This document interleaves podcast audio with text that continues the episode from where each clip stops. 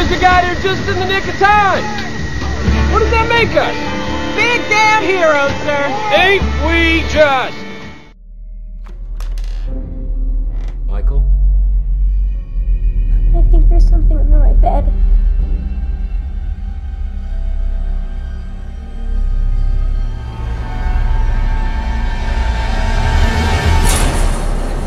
Daddy, I think there's something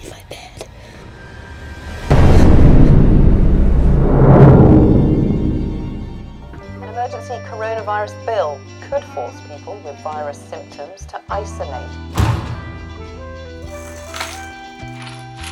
Cameras have all stopped rolling. We've got a film to finish. Yeah, let's get this movie done.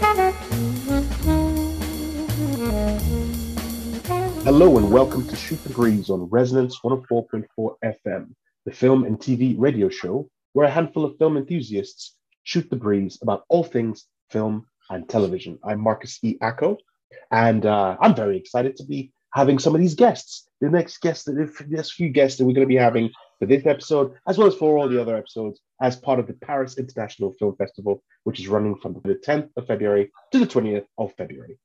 Hi, I'm producer Dave, and welcome to the show. I'm looking forward to speaking to all these people as well.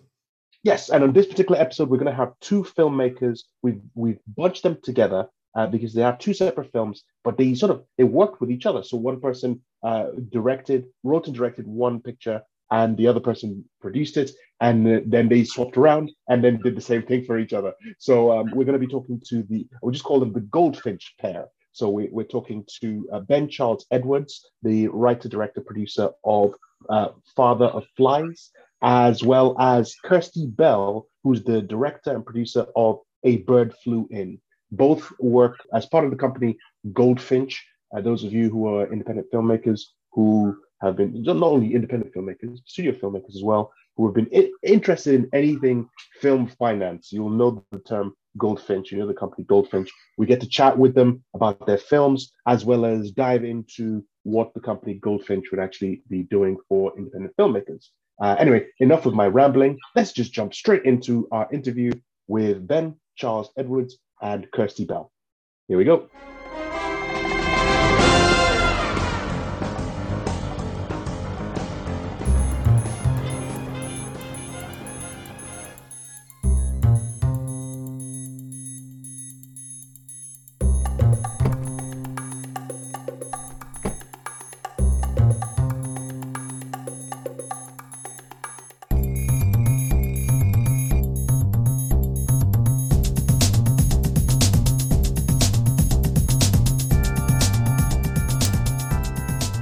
Listening to Shoot the Breeze on Resonance 104.4 FM. I'm Marcus E. Acko, And I'm producer Dave.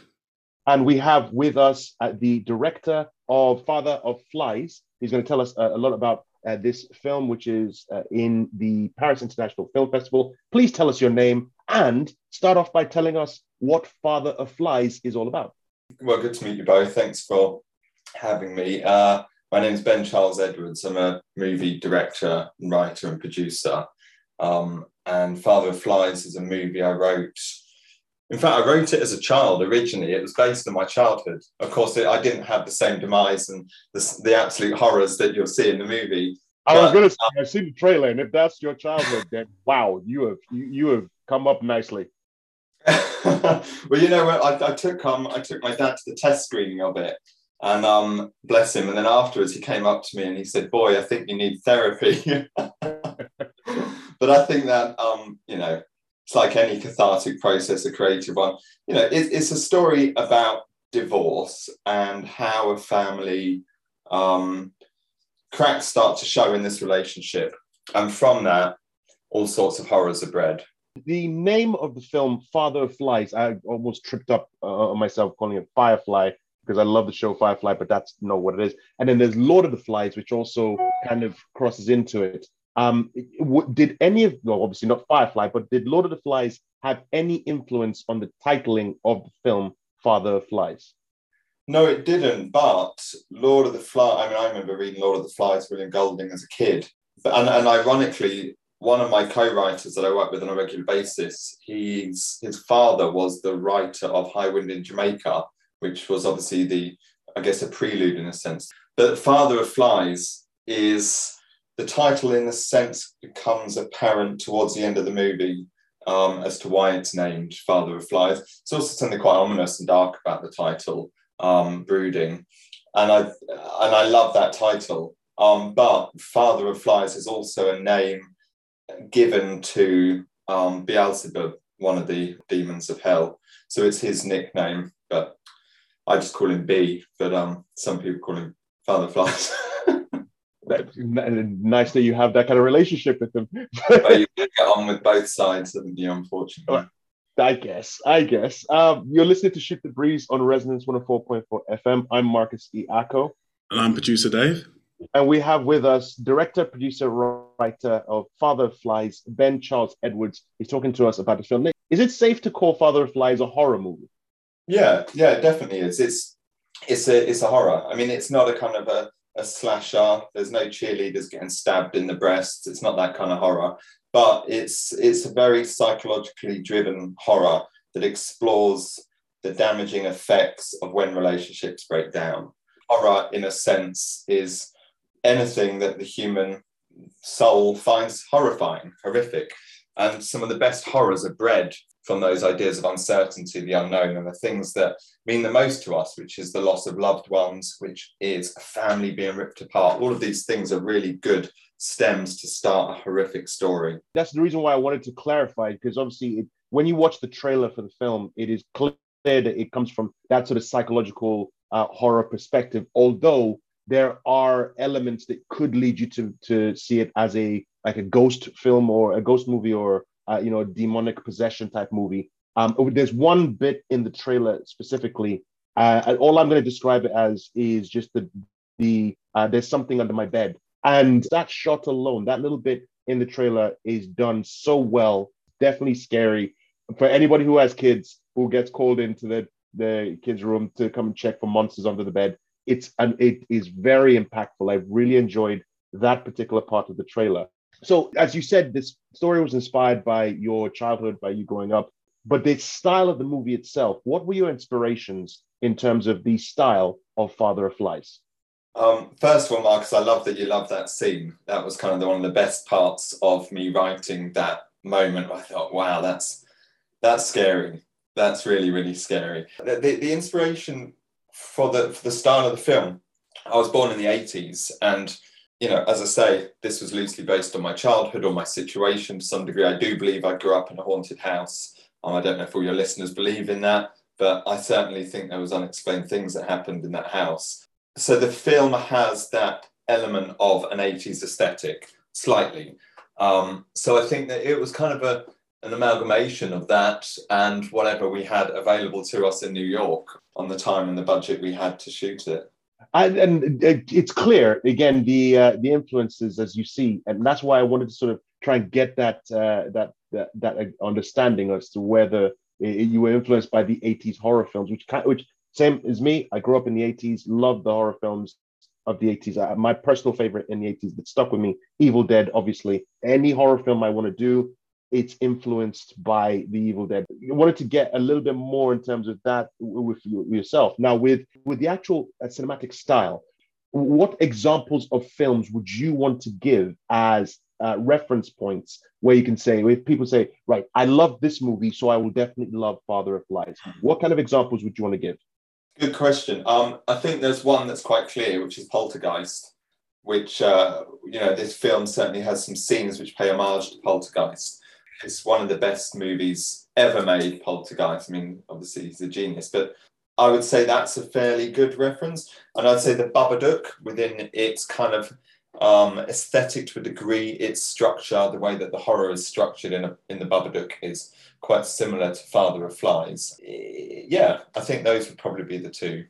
and to a certain extent the story as well because you i mean with babadook you have the you have a malevolent spirit invading this family this mother and child. So you have that aspect of it which kind of obviously wasn't what inspired your story but you can see the correlation between the two of yeah, them really yeah i think some of the best horrors touch on that younger generation and the older generation. You start with the younger generation. Children are so susceptible to these kind of things. We'd assume that they can, their minds are open enough to explore that side of reality. And at the same time, when you bring the adult into it and the adult's scared, then the viewer's really, really scared. Absolutely. The one, the one trope I dislike with uh, horror films that have children in it is that I mean, it, it's obviously it's it's pretty standard uh, because it's true to life where the child experiences these monsters and these demons and you as the audience you can see that that's what they're experiencing. And when they run to the adult to tell the adult the adult is always dismissive and so on. So that's a recurring trope with those kind of uh, films. I can't wait to watch father flies to see if sort of to see how that sort of has that effect on that's a good point and with father flies we avoided that. I in fact rather than they run to the adults and the adults explain it away it is quite clear from the get go with Father Flies that are the adults, in fact, a big part of this. Yeah, yeah, and that's clear from the trailer as well. Driven by them. See that straight from the trailer. That that works. That's why I want to see it to make sure that that's exactly what I've got from it. You're listening yeah. to Shoot the Breeze on Resonance 104.4 FM. I'm Marcus E. Acko. I'm producer Dave. And considering what's going on around the world at the moment, what challenges did you have to face and overcome to move your project forward? Um, we, to be honest, we shot it just before the first lockdown. So we had it in the can. So luckily that hadn't been affected by the pandemic. Of course, then finishing it remotely um, was was a was a part issue. The film sat for several different reasons on my shelves on some hard drives and at the edit house for many years, and I did nothing with it. Um, it was only the sad, unfortunate death of Nicholas Tucci, one of the leads in the film, that made me kind of pull my socks up and decide to finish the movie. I knew we had something good. I didn't think it would be as received as well as it has been, um, which is great. Um, and it's just fantastic that it's an honour to to Nick. Um, the whole movie is in his memory. Um, so I think that, that that the movie had actually more of an emotional challenge because of the issues that it faced. Every step of that film seemed to be like pulling teeth. Um, you know, we had car crashes in the snow. There was, there was all sorts. We had the set exorcised by a priest because the night security wouldn't want to look after the kit.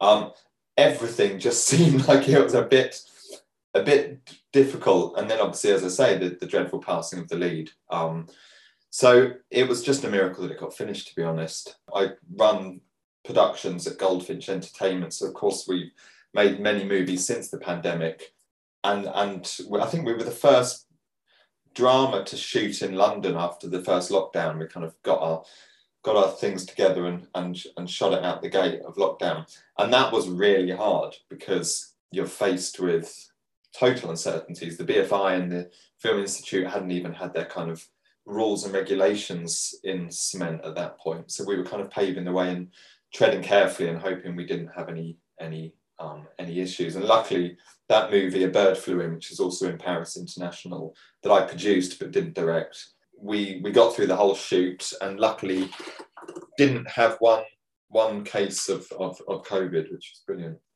Yeah, we're going to be talking to Kirsty Bell and yourself straight after this interview uh, about A Bird Flew In as well. So I'm going to be having a number of questions about uh, shooting around COVID uh, one of the questions I want to ask, because you, from yourself, from your own background, you started off as a photographer, from what I understand, and you moved into filmmaking. Um, you also worked with uh, John Bretherton or, as the cinematographer on this project. Uh, what did you look for when you were composing various shots uh, for this for Father of Flies? Did you did you use your own sort of perspective as a photographer, or did you rely uh, more on uh, John's uh, experience as a cinematographer? That's a good question. The reason why John and I have worked together for many years across many projects, commercials, music videos, features, shorts, we have a very similar aesthetic, but more importantly, we've got a similar understanding. Um, and I met John, he was the camera operator, not cinematographer, but camera operator on the first movie I directed back in 2014, I think.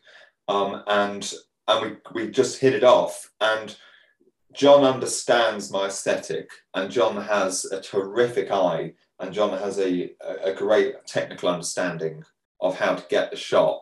So most, and also I don't need to come up with a comprehensive shot list for John. We talk through the scenes.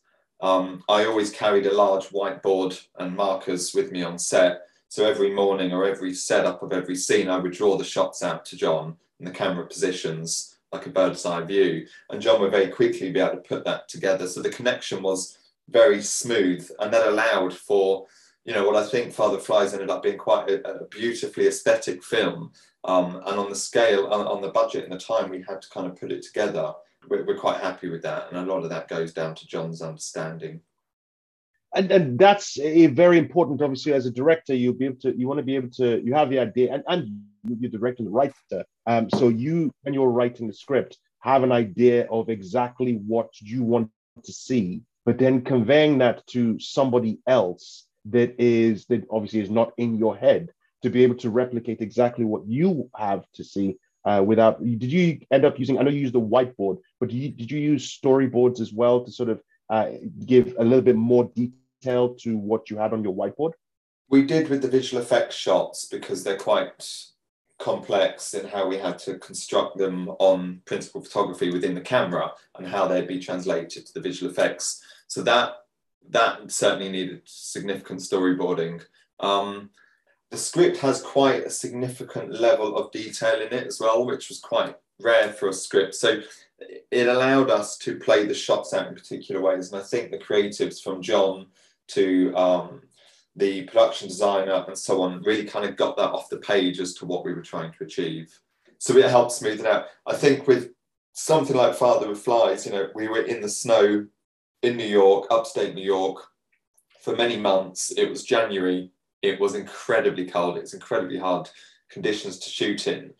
We we had to be flexible as well with the kind of shots we could get, certainly with the exterior nighttime shots.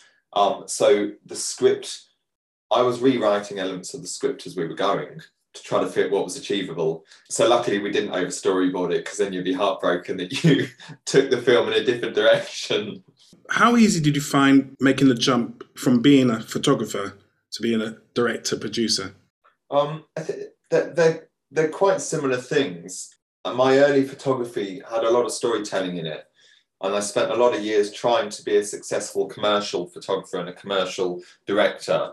But then I realized there's quite a difference between trying to sell dog food to an audience and trying to tell a story. And they're very different things. So, as much as I always wanted to land those big commercial jobs, it was quite clear I wasn't cut for that. I'm, I'm far better at telling stories. Um, so I think that was always in in me as a photographer. And to be honest, you know, you're using a camera, that is your medium, that is your way of telling a story. So if you have an understanding of the photographic elements storytelling, then of course it's going to benefit you as as a director greatly. You were talking about the fact that you moved from being a photographer for commercial stuff. I don't know why, but it just flashed in my head back to back in the 90s, the uh, music director Hype Williams. Basically, if you've watched any hip hop video it came out any R&B or hip hop video in the 90s. It was directed by Hype Williams, and he he tried to make that segue into features as well. And I think he's doing more features these days. Ridley Scott as well. I mean, Scott started off as commercial directors and then moved in, and now they're known as being feature film directors. So, 100%. and there's certainly those terrific skills that you learn. Um, and, and bizarrely, in fact, some of the last commercial work I did was with Ridley Scott Associates in London, Black Dog and you know, of course, somebody like Ridley is incredibly talented. I'm sure he could put his mind to most things and achieve great things. But it just becomes apparent. that Yes, there are tra- some transferable skills between shooting commercials and music videos and telling a story Is a features director. Sure, there are transferable skills. That doesn't necessarily mean that every person that comes to paint a front door can paint the Sistine Chapel you know, of course, that's quite a jump. and I'm not comparing making feature films to painting the Sistine Chapel, but it's, the point is there are transferable skills there, but they require different things. And and painting my front door doesn't tell a story, but the Sistine Chapel does. You've already made the comparison anyway, so it's and it's there, it's recorded, so it's fine. we'll put it out there as it is. You're, you're listening to Shoot the Breeze on Resonance 104.4 FM. I'm Marcus E. Acko. And I'm producer Dave. And we have with us the uh, writer, director, producer of Father of Flies, Ben Charles Edwards. Uh, he's been talking to us about that uh, the film. It's in the Paris International Film Festival, which will be screening from the 10th of February to the 20th of February. Uh, and Father of Flies is a horror film, which, as you said, is, it's a horror film. Although your first, um, your, your debut feature was comedy. Uh, the, um, if I remember correctly, was Set the Thames on Fire, uh, starring Noel Fielding, Sally Field, Sadie Frost. Uh, it gathered a number of uh, comedy awards, uh, BIFA, etc. Uh, that jump from comedy to horror is that sort of a permanent jump that you're trying to take, or as are you as a filmmaker just trying to explore every type of story that you want to tell, whether it's comedy, whether it's horror, whether it's romance, etc. It's a terrific question because they're in fact the exact same thing, comedy and horror. They're all based on a punchline. You've got to build up that tension and you need to know when to deliver that to the audience. If that's the punchline to the joke or here's the big jump scare. They've got, they're all about timing. So those two genres are very similar. And I think, you know, some of my favorite horrors have great elements of comedy in there. And, and you want to become a good enough director one day where you can balance the two within a movie. And you need the right script to do that. But, you know, they're, they're not entirely different um, at all. And of course, you know, the dream would be to nail a movie where you have all, yes, clear genre movie. Sure, it's a horror. Um, and I love horrors. But can I make people cry throughout it? Can I make people laugh throughout it? That would be a, a great achievement.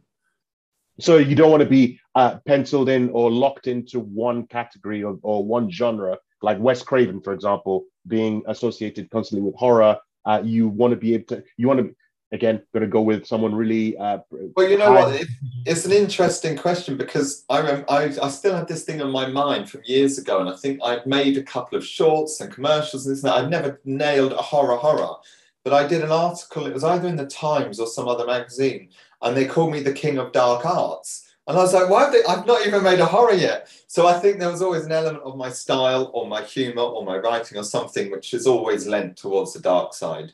Um, and and it certainly fascinates me far more than anything else in the world. So I imagine I would always lean towards that way. Yeah. I guess that's also that's. I mean, even from Set the Thames on Fire, uh, from the synopsis alone, it tells that it goes into a it goes into more darker territory. Even though it's a comedy, it goes into more tar- a darker territory. So I guess that is possibly why there is that bent. And that was me trying to be happy as well. I laid it with comedians. I try to be happy, and it still ended up being incredibly dark. hey, it's it, that's the world just telling you basically where you need to go to now. So, um, okay, so this uh, with Father of Flies showing in uh, Paris International Film Festival, uh, what what is next for you as a filmmaker? Um, I, uh, as, as you know, I, I, recently produced a few movies. Um, Quant, a documentary on on Mary Quant, the fashion designer that created the mini skirt in the 1960s, London, Swing in London, which has done great. Um, it's just premiered at the British Film Institute, the BFI London Film Festival. Um, a Bird Flew In, which I produced, which has won many awards around the world, which is brilliant. Kirsty Bell directed. Um, so I really enjoy producing. I love producing. I'll still certainly direct, um, but I imagine I would probably produce or have that kind of control over the movies from that as- aspect a little more. Um, in the summer, I'm going to direct a movie I've I've co-written called The Wheels of Heaven, which is a coming of age story about a young girl that meets a boy who claims he's the devil, um, and her mission is to assassinate a an, an American leader. Um, and we're shooting that in Bulgaria in the summer. So again, another another cheery film. I, um, I don't I don't know why anybody associates you with the dark arts at all. um, so I'm, with Goldfinch, um, the production company in London. I've developed a, a, quite a comprehensive horror slate of movies called The Number 44, um, which is named after um, the name of the devil in um, The Mysterious Stranger. So the slate is called The Number 44. We've got about 15 incredibly original and very diverse, refreshing and, and modern stories of horror that we're going to start telling this year. Um, one of them is The Wheels of Heaven, the Bulgarian movie. Um, and, and that's going to be my focus amongst other things. But my focus will be based on producing and directing and continually create and write this this slate of movies.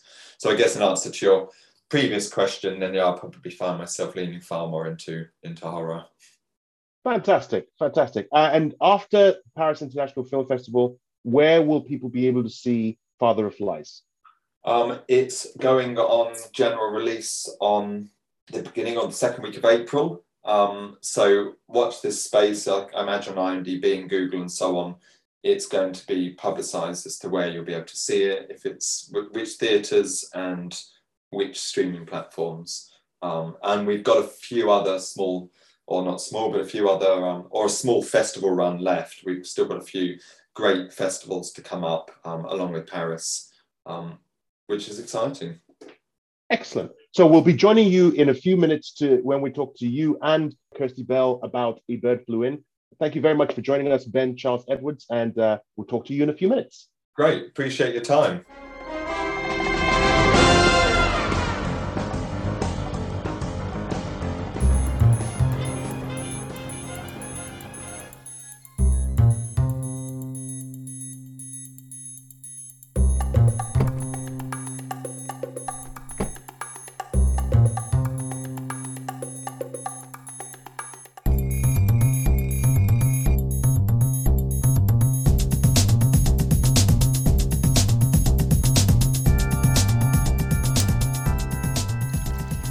You're listening to Shoot the Breeze on Resonance 104.4 FM. I'm Marcus E. Acko. And I'm producer Dave. And we've just been speaking with uh, the director, producer uh, of Father of Flies, Ben Charles Edwards. So we've already introduced him. So what we're going to do is we're going to pass over to Ben to introduce our next guest, who's the director of uh, A Bird Flew In. So Ben, take it away, please. Oh, well, very good. Thank you. Um, and I would love to introduce you to Kirsty Bell, the creator and the director of A Bird Flew In, which is also making its French debut at the Paris Film Festival. Kirsty, welcome to the show. Thank you. It's a, it's a, it's an honor, Marcus. the, the honor is all ours. Uh, so tell us about A Bird Flew In. What is the story of A Bird Flew In? The story of A Bird Flew In is essentially 12 protagonists who were all working in some capacity on a film set on the night of the UK lockdown on March 23rd, 2020. And what we see is them all going back to wherever they live or where they come from and shutting the door behind them. So, like the, the title, A Bird Flew In, essentially, they're like trapped birds in their own homes. And some birds can survive and exit from that home, and some birds can't. And some birds just stay the same, they just wait to be let out. So our, our, our film explores relationships that people have with themselves, with others, and it is over a very, very small pressure cooker 10 week environment until the 1st of June 2020. So obviously the story is influenced by what's happening in the world with COVID uh, and what everybody had had to do at that point, unprecedented for people in our, our generation, our, our, our life, um, to just get locked away and not really interact except through Zoom, which is what we're doing right now. As a director, what were the influences that you drew upon to create the, the film that we can now see? Actual reality. So we were actually involved in a film that um, the producer of the film had managed to bring forward the schedule by a week and a half because he had he just sensed something was happening. He's quite spooky. He's our executive producer on the pro- project, Philippe Martinez, and basically um, we all went home on the night of the lockdown. We wrapped literally as lockdown was announced. It was the most bizarre experience. And when I was driving home, I thought, oh my God, I'm going home to an empty house. My husband's stuck in Australia. Like, what am I going to do? And then I started using Zoom for meetings like all the rest of the world and I was sort of sitting there, you know, you're listening to conversations, you're doodling, you're writing notes. And I was thinking, I wonder what's going on in their life. I wonder what's happening in there. And then I started creating these characters, which were an amalgamation of things I'd seen or heard of, or, you know, aspects of people I knew or had met. And I sent photographs of this to Philippe. And he said, it's a film Um, so that's when I got uh, Ben involved in it because Ben and I produced uh, the documentary Quant, and I also helped produce the UK side of things for Father of Flies for him. So I knew what his creative producing capabilities were, were like. And the rest is sort of history. We developed it with the writer Dominic Wells, and we started working with Dominic on the 15th of May 2020. And it seems really bizarre when we think about it, short time frames, but we started to shoot on the 13th of July 2020 in London. And we were the, the first drama production to, to film coming out of, of lockdown and the atmosphere of everybody, the the attitude, the energy of everybody was one of the most amazing, amazing times I think I've ever experienced. It. And and Ben did mention earlier, and Ben, I'll come to you just uh, uh, for a second. You did mention this was the first drama shot uh, in in COVID. Ben, as a producer, you produced this this project compared to something like Father of Flies, obviously, which was shot before the pandemic. As the producer, what were your main challenges that you had to deal with that surprised you producing a, a film in COVID? I think when you're producing a movie, it's about solving problems. And it's fundamentally, it's about solving problems and also seeing problems before they happen.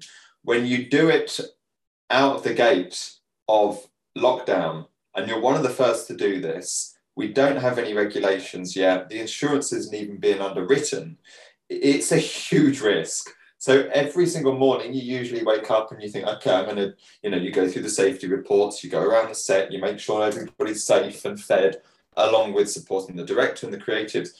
This was an extra cherry on the cake. This was like, and what on earth is going to happen if somebody it becomes contagious? Luckily, as I said in the past interview, we got through the whole thing and moved the production to France to shoot Sir Derek Jacobi's scenes and we didn't have one case. We were very lucky, but because we didn't have any legislation to go by, any any rules and regulations at that point, other than our own common sense, we really took it incredibly carefully. We, we had a COVID officer um, we had a nurse at all times, but not because somebody was telling us to do that, as Ben's saying. It was hinted at. It was there was uh, there was nothing written down. So it was really let's test everybody. Let's keep in bubbles. Let's let's keep everybody safe. And we did not have one instance of um, illness or anybody having to even remove themselves from the bubble because of because of COVID that's a good point that you just raised, Kirsty. Kind of tying into what Ben said, because there were no regulations set in place. Essentially, your production was the pioneer of what are now rules and regulations that are going on film sets with having COVID nurses and, and testing regularly. Yeah, yeah it really, really bizarrely, I found a photograph that I sent to uh, the team when we were trying to work out how we were going to start this. And I'd actually designed a studio space with disinfection units and everything. It's like the worst child's drawing you've ever seen, Marcus. But I have to say, our, our nurse was really, uh, Liv was absolutely brilliant and, and, and monitored everybody really carefully. And so was our COVID officer, Scott. So, and also we were strict, you know we, we were, you know, very, very cognizant of the fact that we had people of all ages and all different kinds of, you know, health concerns. I and think one thing to flag as well, Kirsty, which I think we discussed, which was this is a case of working with a whole bunch of crew that are so familiar and used to busy environments, a lot of contact, having that set family for you know the months yeah. of shooting, and these people, like everyone around the globe, had been locked away with nothing and no work, not even knowing what kind of industry they're going to come out to after the pandemic, not knowing what's going to happen. So to have an opportunity straight out the gate to shoot a movie in London, they were incredibly willing and excited, but at the same time, everyone understood what we had to lose. People were so careful. Can I just add to that, Marcus? The film is actually about the human condition. The, the film is about emotions and relationships with others and, and oneself. It's set against a backdrop of being contained, and it's been filmed in against a backdrop of being contained. And but what is normally said about the film is it's a film about lockdown. Now there's yes, there's some radio reports, there's the dates when the announcements were made, but actually when you look at the the essence of what is being filmed, it's about people and it's about how in that short space of time, which actually seemed like a really long period of time when we were we, we were in it, it's about how 10 years of life got basically squeezed into 10 weeks. And that is what the actors identified with and what the crew identified with. And I think that's how we got the strength of performance out of the, the, the actors.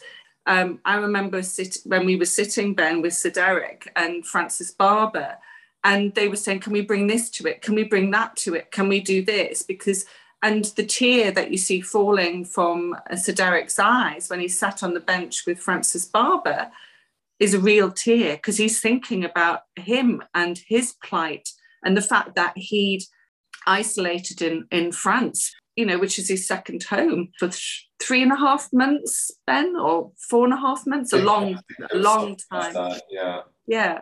And it's it's like, you know, you might think people of privilege might be better off than people without privilege.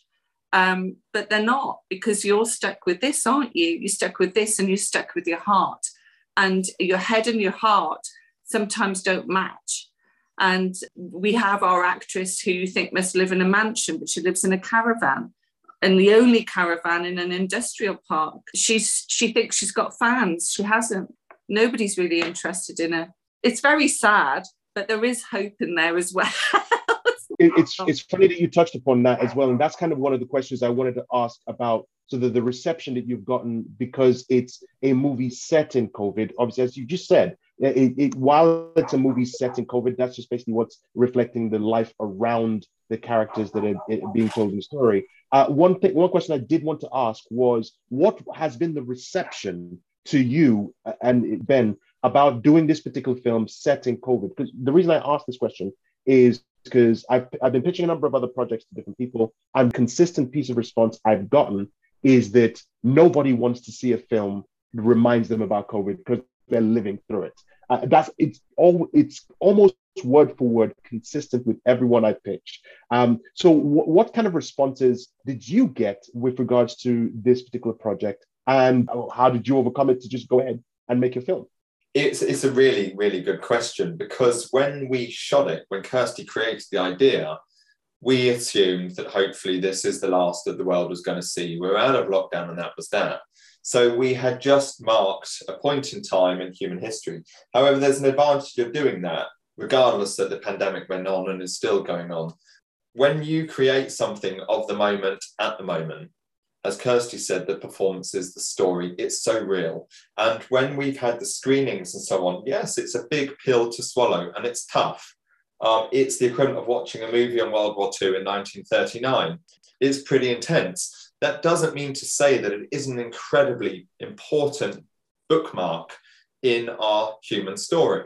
So to make something and have the privilege and the opportunity to make something about the time of the time where now we have screenings at festivals and cinemas and people afterwards saying, my goodness, that film, I forgot what it was like back in April. I forgot those news reports. I forgot how I felt when I woke up that day by myself. That's incredibly important to capture. Yeah, it's a tough thing to swallow, but there will be a time when people want to look back and say, wow, look where we came from. Look what we did. I agree. I, I agree with that. You're listening to Shoot the Breeze on Resonance 104.4 FM. I'm Marcus E. Acko. I'm producer Dave. And we're joined by the director of a, a Bird Flew In, Kirsty Bell, and the producer of A Bird Flew In, Ben Charles Edwards, talking about this particular film. Now, uh, Kirsty, I'm going to throw it to you. If I'm correct, this is your uh, uh, debut as a film director. You've been producing a, a large number of uh, projects with Goldfinch, which I'll come to in a few minutes. Um, one of the questions I wanted to ask as a director um, your artistic choice to go with black and white for this picture. What in what made you choose that particular method of capturing this film? Um, two things. Uh, one is um, I'm very old, Marcus, so um, no. No. uh, I was my, my father was an avid film uh, goer and film watcher, and uh, from being very young age, uh, black and white films were his go-to, and I used to watch them with him on the television when they were repeated, you know, and I was fascinated by watching characters with no color in, as in there's nothing to distract you from what they're saying and their movement. And one of the most important uh, movements in cinema history, in movie making history, is the cinema verite movement. And the British filmmakers tried to copy it uh, with certain films that were made in the in the late 60s and early 70s.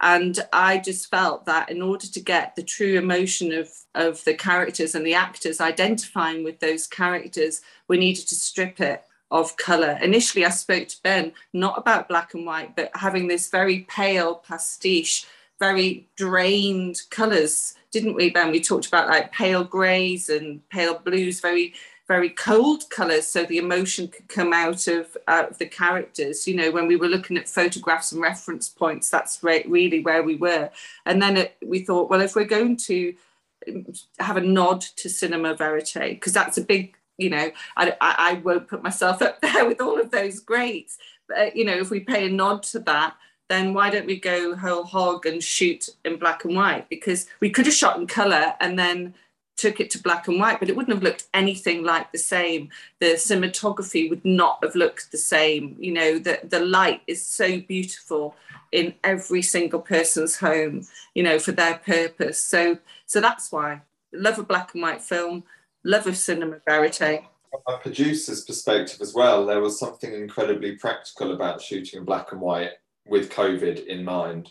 It helped us speed up our days and shoot quicker because we weren't color balancing. The sets and production design and wardrobe, costumes, and makeup didn't have to consider color, um, which is obviously a huge part of visual storytelling. This was about Kirsty's ambition was about the tone, the emotion, the light and the dark.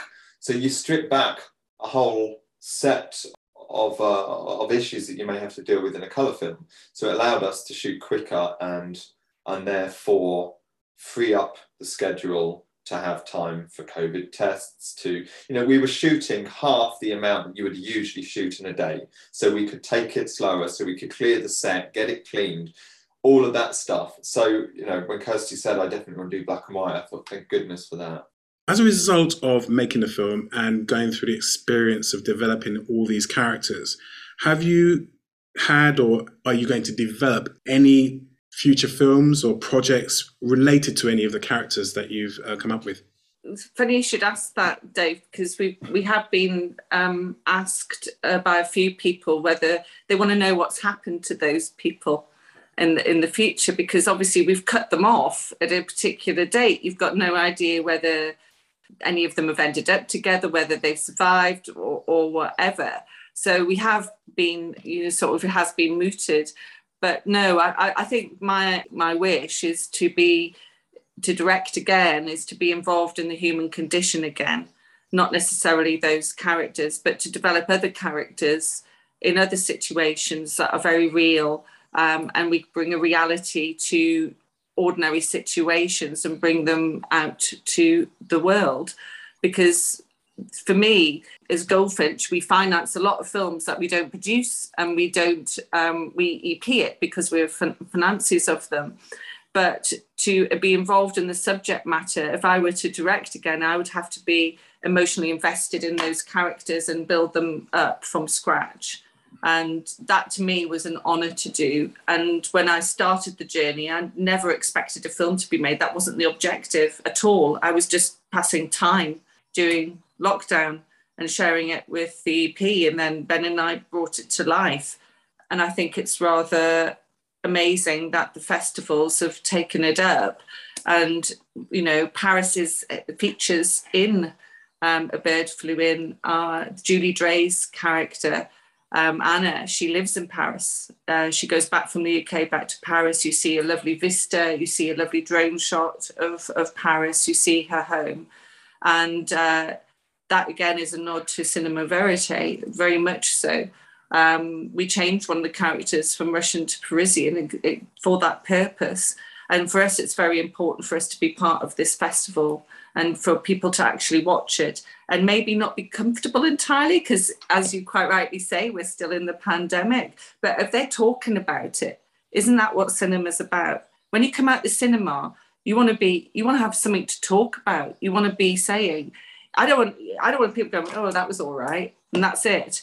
I want them to say, I identified with this character, you know, I thought this was good, I thought it was interesting they did this or or whatever, because that's how I got brought up to common, you know, to have commentary on films.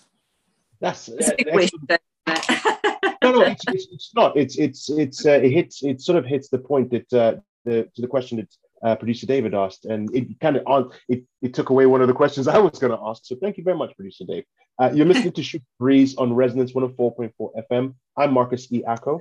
I'm producer Dave. And we're with the director of A Bird Flew In, Kirsty Bell, and the producer of A Bird Flew In, Ben Charles Edwards. Uh, um, Kirsty, you mentioned a few minutes ago uh, Goldfinch, which is a company, you're, you're the CEO and owner of the company Goldfinch. Uh, ben, you are a head of production of Goldfinch. For those who don't know what Goldfinch is, uh, there are a lot of filmmakers who listen to this show, independent filmmakers who have, hear Goldfinch and immediately their their ears will just prick up and they will want to listen. But for people who don't know what Goldfinch is, Kirsty Bell, could you tell us what is Goldfinch? Uh, Goldfinch is uh, is a lot of different things. We do uh, film finance, uh, EP work, executive producer work, we have our production arm, which Ben heads up, and we also have a ventures arm, which is uh, things like first flights, where we help first time filmmakers through our short film fund. Um, we have uh, the Coop, which is representation and management for crew members, not act- not actors at this point, but is for um, everybody else below the line and writers as well.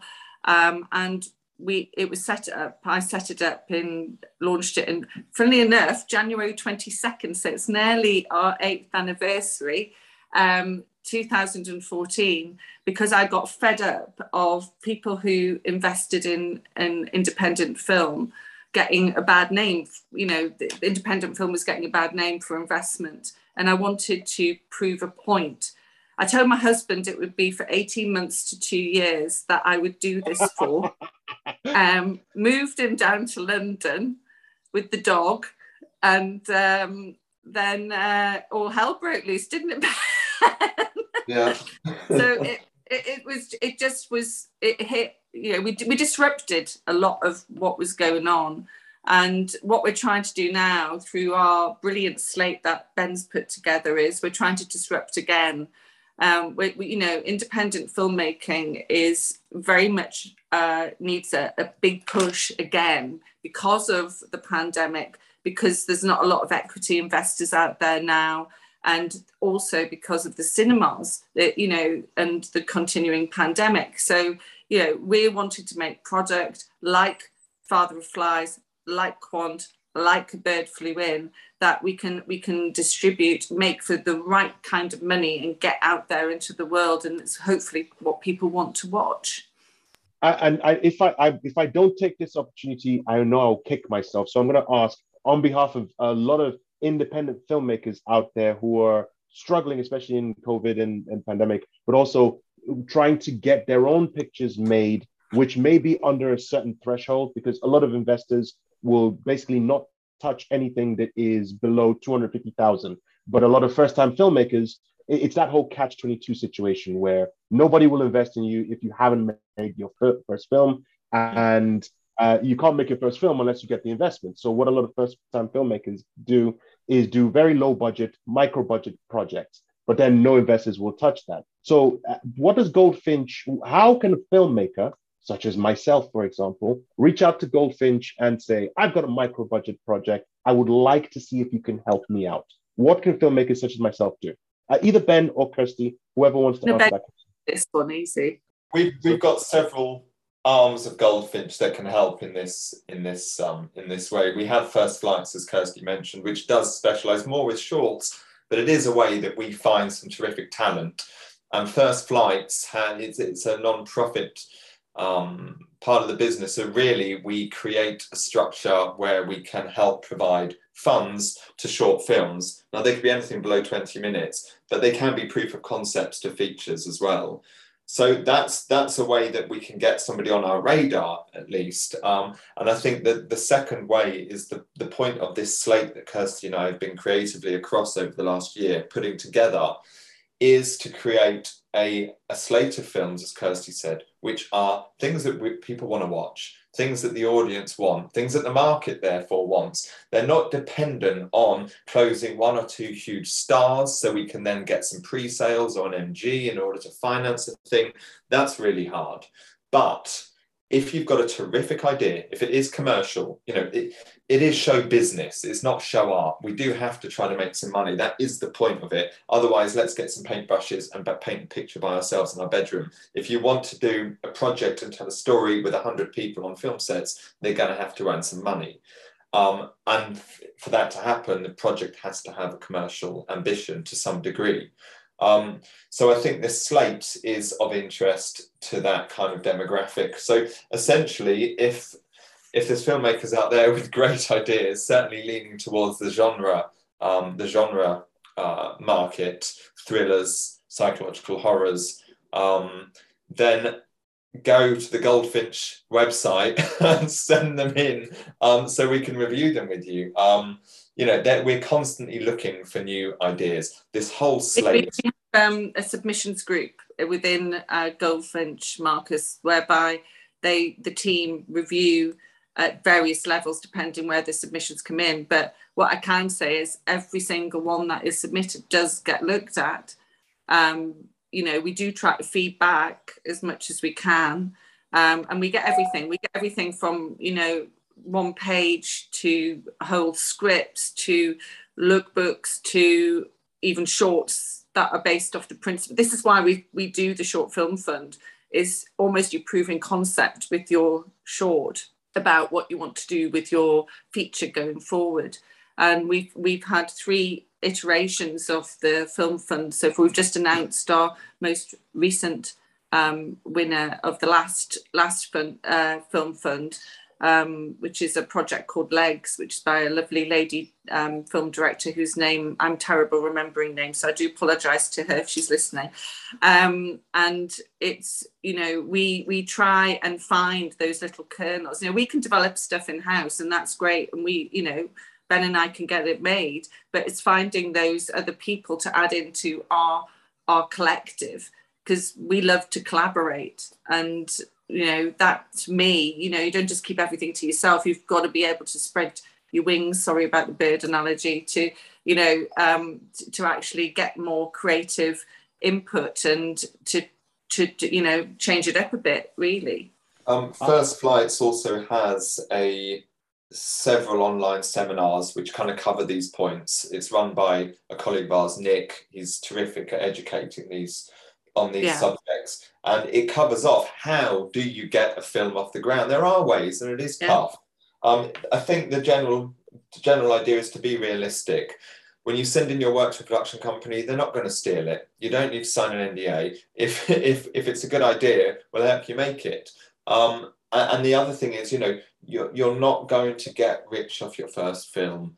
Um, it will be a case of a whole bunch of people believing in you, believing in the idea, and putting some of the money on the line and going, let's hope we can make a success of this. Um, and, and with that comes a, re- a reality. You've got to be realistic. Um, but as I say, First Flights um, has, has a huge amount of educational seminars and videos based around this subject. I know, I personally know a number of filmmakers who will be rushing straight after this airs uh, to your uh, to your website. I'll be one of them. I'll be at the front of the line. I'll, I'll be there trying to get my project done. Uh, they, they, need to go to the first flights one as well, Marcus. It is a link on the main website because we're, we're actually this week doing um, every evening doing um, seminars, educational seminars on NFTs. You know, oh. and, yeah, so that's quite cool. The website for your viewers. the website for your viewers is first dash flights.com um, and Goldfinch Entertainment. If you Google Goldfinch Entertainment, it, it brings up the, the main the main website. Um, but as, as Kirsty says, we, we've just launched an NFT platform, which is another way that we're trying to help fund and crowdfund um, uh, movies for for first time directors and people that we believe genuinely need an opportunity. This industry that Kirsty and I love so much is fully dependent on great ideas and great minds, um, and it's it's where the British film um, industry needs to continue to head. And if Goldfinch can play a part in trying to get some of those people through the door and, and give them a foot up, then it's great for everyone and it's great for our industry. We're going to put those links uh, on the show notes of this episode when it goes out, so that people can uh, can go there. NFTs is a very interesting topic. We've had someone uh, from uh, an NFT group actually come and explain NFTs to us because of a film that was being uh, that was being uh, utilizing NFTs as a way of publicizing and getting funds in. So it's great that we can tie those two in together. Uh, Kirsty, want to ask you after Paris International Film Festival, uh, a bird flew in. Where else can people see this film? Well, that's the um, that's the million dollar question. Uh, we're currently talking to distributors because they have listened to other people and said we don't know whether this is the exact time to release it. Um, they're basically talking about later this year, basically. Um, they, they were talking about end of quarter one, so end of March, beginning of April. That could still happen, but I think they're concerned that we're still sort of coming out the other side. Well, coming out the other side, as in we've been told we've got to be more normal, whatever normal is. And that's really interesting because the tagline of the film is Our lives will never be the same and our lives will never be the same and it's almost like we predicted what has happened and we're sort of caught in that that sort of situation but it will be distributed. It will be distributed later this year um, we hope. Um, the point that ben made earlier is it's actually timeless. It's it's set in a time but it's timeless. So we don't have a, a hurry on to get it out there.